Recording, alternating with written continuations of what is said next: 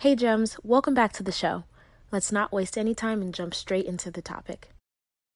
Families have a lot going on. Let OLLY help manage the mental load with new cognitive help supplements for everyone four and up, like delicious Lolly Focus Pops or Lolly Mellow Pops for kids. And for parents, try three new Brainy Chews to help you focus, chill out, or get energized. Find these cognitive health buddies for the whole fam at olly.com. That's O L L Y.com. These statements have not been evaluated by the Food and Drug Administration. This product is not intended to diagnose, treat, cure, or prevent any disease.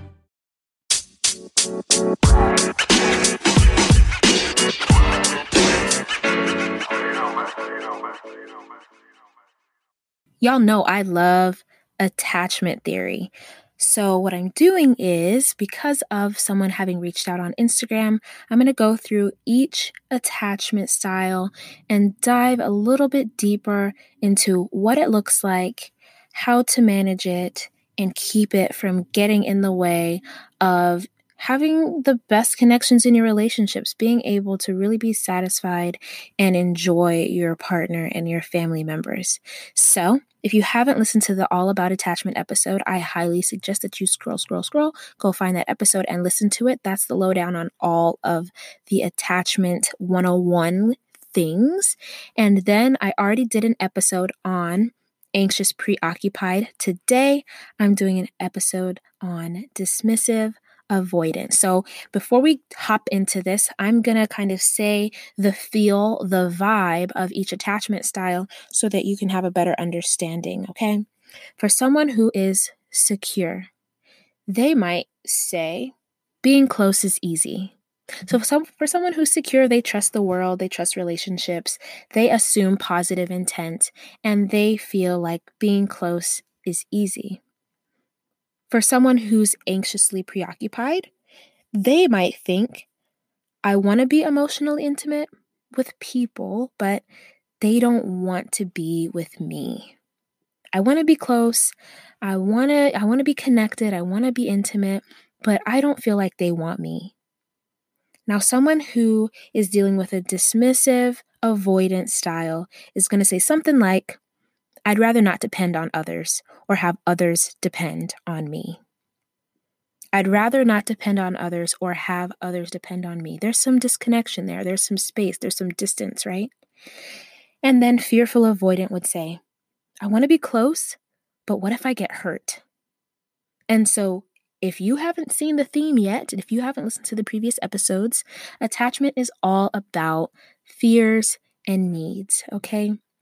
There are four basic fears fear of abandonment, fear of rejection or judgment, fear of failure, and fear of not being blank enough. You get to fill that in with whatever you like short, small, tall, cute, ugly, round, skinny, whatever the case may be.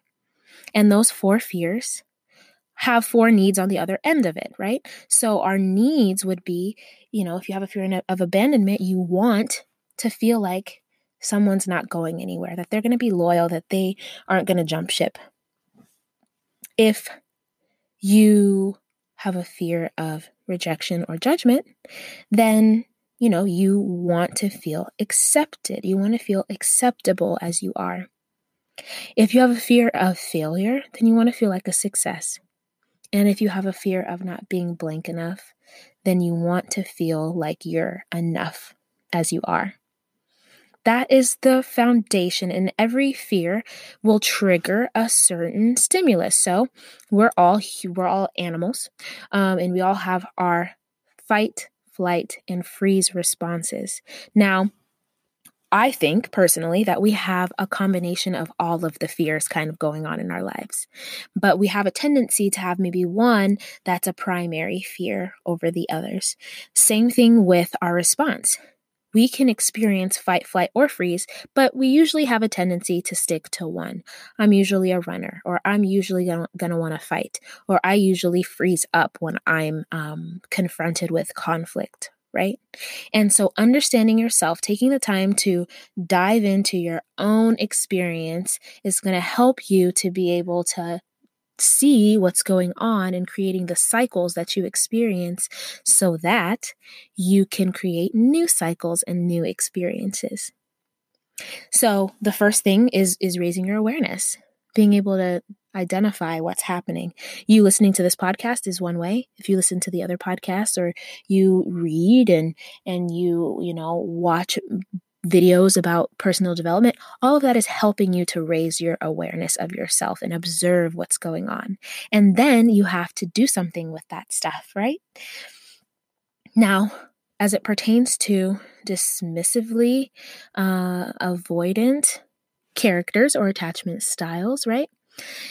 This person views themselves as self sufficient and invulnerable to feelings associated with being closely attached to others. That's why they say, I don't want to depend on anybody and I don't need nobody to depend on me. Okay. They often deny needing close relationships. Some may even view close relationships as relatively unimportant. Okay. So this person got this way typically because they it's all based on your childhood experiences but they felt or they they perceived or they were led to believe that you know uh, connection and closeness was unimportant whether that's from rejection neglect the perception of, neg- of rejection or neglect, forgive me. And so there's a multitude of ways that this can occur. It doesn't have to necessarily be abuse, it's just about how we filter our early life experiences and how they imprint on our hearts and on our minds, okay? So, how do we deal with that? The sad thing is that as I was doing my research, all of the stuff that comes up is like how to break up with a dismissive attachment style, how to change a dismissive attachment style, what's wrong with this dismissive avoidant person. And it was all really sad, like negative stuff that didn't happen when I looked up anxiously attached um, individuals. And so, I feel like because of the presentation of dismissive avoidant individuals, it's a it can be very off-putting, if that makes sense. And so the thing it's all about fear. They want to be close, but they fear, right? One of their their primary fears being triggered. And so it's this push and pull, this back and forth to an extent. Okay. Now, how do we deal with that? Um, as our as ourselves if we are not dismissively attached we can cope with our emotions and use them as data to understand what's happening and what's going on. So if you are dismissively uh, avoidant then use your emotions use your experiences as data. You are doing research. You are experimenting right? Everything's an experiment. When you go to the doctor they give you drugs and they don't even know how the drugs are actually going to affect you until you take them. That's why they tell you to come up for a follow appointment right? Now you get to decide what environments that you're in to some extent, right? And choosing supportive environments are going to help you to feel safe. Attachment is all about safety at the end of the day. And so, if you have had a tendency of feeling unsafe in certain environments, well, maybe you need to use that data, use your emotions for data, and choose, look for environments that are more supportive of your safety, your emotional safety, okay? And that's going to help for you to to alleviate some of that pressure and that stimulus to trigger one of your fears. Now, in the previous episode, I mentioned that you can do some research, learn about your attachment style so that you're able to see when you're triggered, you're able to know um, how to maneuver. And I say it all the time if you get a flat tire, you got to take the tire off because you can't drive on a flat. But you also can't just drive without a tire at all. You have to replace it with something else. And so once you raise your awareness and kind of see, okay, this is my dismissive avoidant attachment style playing in my relationship and and these are the things that I say when I'm triggered and this is how I interact and react and behave when I'm triggered. And so we have to take that off and put something else on. It doesn't mean you're broken. It just means hey, we could use a tune up. We could do an upgrade. We can all do an upgrade on our minds and our bodies and our and our ways of seeing the world. We upgrade everything else around us, our phones, our computers, our clothes, our cars, our houses. So why not upgrade our mindset and our perspective, right? Another way of dealing with or managing dismissive avoidant attachment style is to maybe do some affirmations or mirror work. Anyone that knows me knows I love Louise Hay. She wrote You Can Heal Your Life. And it's a great book for diving into what those primary fears are, what those primary issues are, and helping to resolve some of them and rewriting the scripts that we have in our minds, right? So our experiences create these scripts, these core beliefs that say, I'm unlovable, that say, no one wants to be around me, that say, you know what, I don't need anybody, I can do this myself. And I don't want anybody to need me either. And so maybe doing some mirror work and some affirmations could be helpful to um, if you feel like it's not working in your relationship or it's unproductive to to alter that and see what happens you know and then be able to change your self talk, right? The mirror work, the affirmations, those are helping you to change the conversation that's going on in your mind so that it's informing you to do something different, to be different with people that you're close to. And so all of the attachment, the insecure attachment styles have to do with fear because those are the primary things taking taking hold in those situations. And so what I say it sounds crazy, what would a secure person do? You know, like what would Jesus do? But this is what would a secure person do in this situation? Secure person would say, being close is easy. Well, you might feel like I don't need nobody and I don't want nobody to need me. Okay, you may not all of a sudden just jump to being close is easy, but what are the steps? What are the the mottos and the sayings between the two? And how can you take one step in the direction to where you want to be. You get to decide what that is and what you want your relationships to look like. And be honest, talk to your partner if you are with somebody. Um, have these open conversations when you're dating so that you're able to pick the people that are going to be most supportive of you and not to try to hide, right? We try to put our Sunday best on when we're dating and not show our crazy. I'm like, let me tell you how crazy I am up front.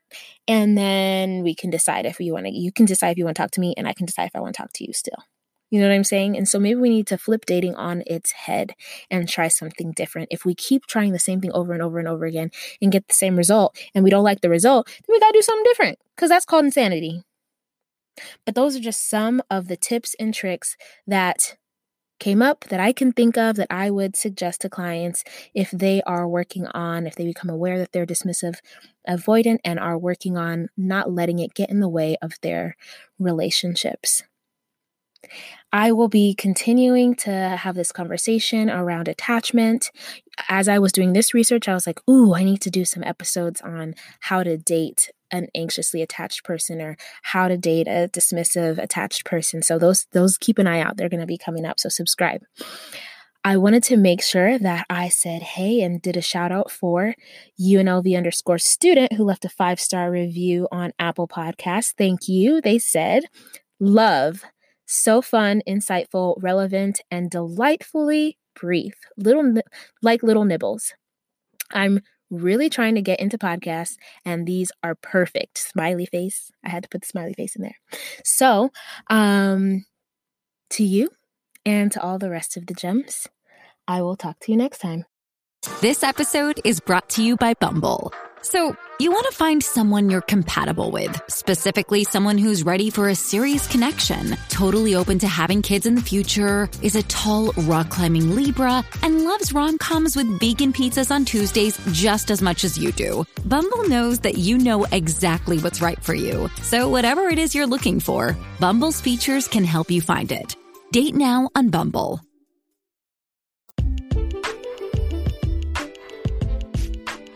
If you enjoyed this episode and would like to support the podcast, you have a few options. You can subscribe to the podcast wherever you listen to it, and you'll be notified as new episodes are uploaded. You can also leave a review or send me your feedback. Doing so helps me to create content that's relevant to what you want to hear about. And last, you can share the podcast with a friend. Whether it's directly or sharing it on your social media, it helps them to know that you think that this is information that they need to hear about. Thank you.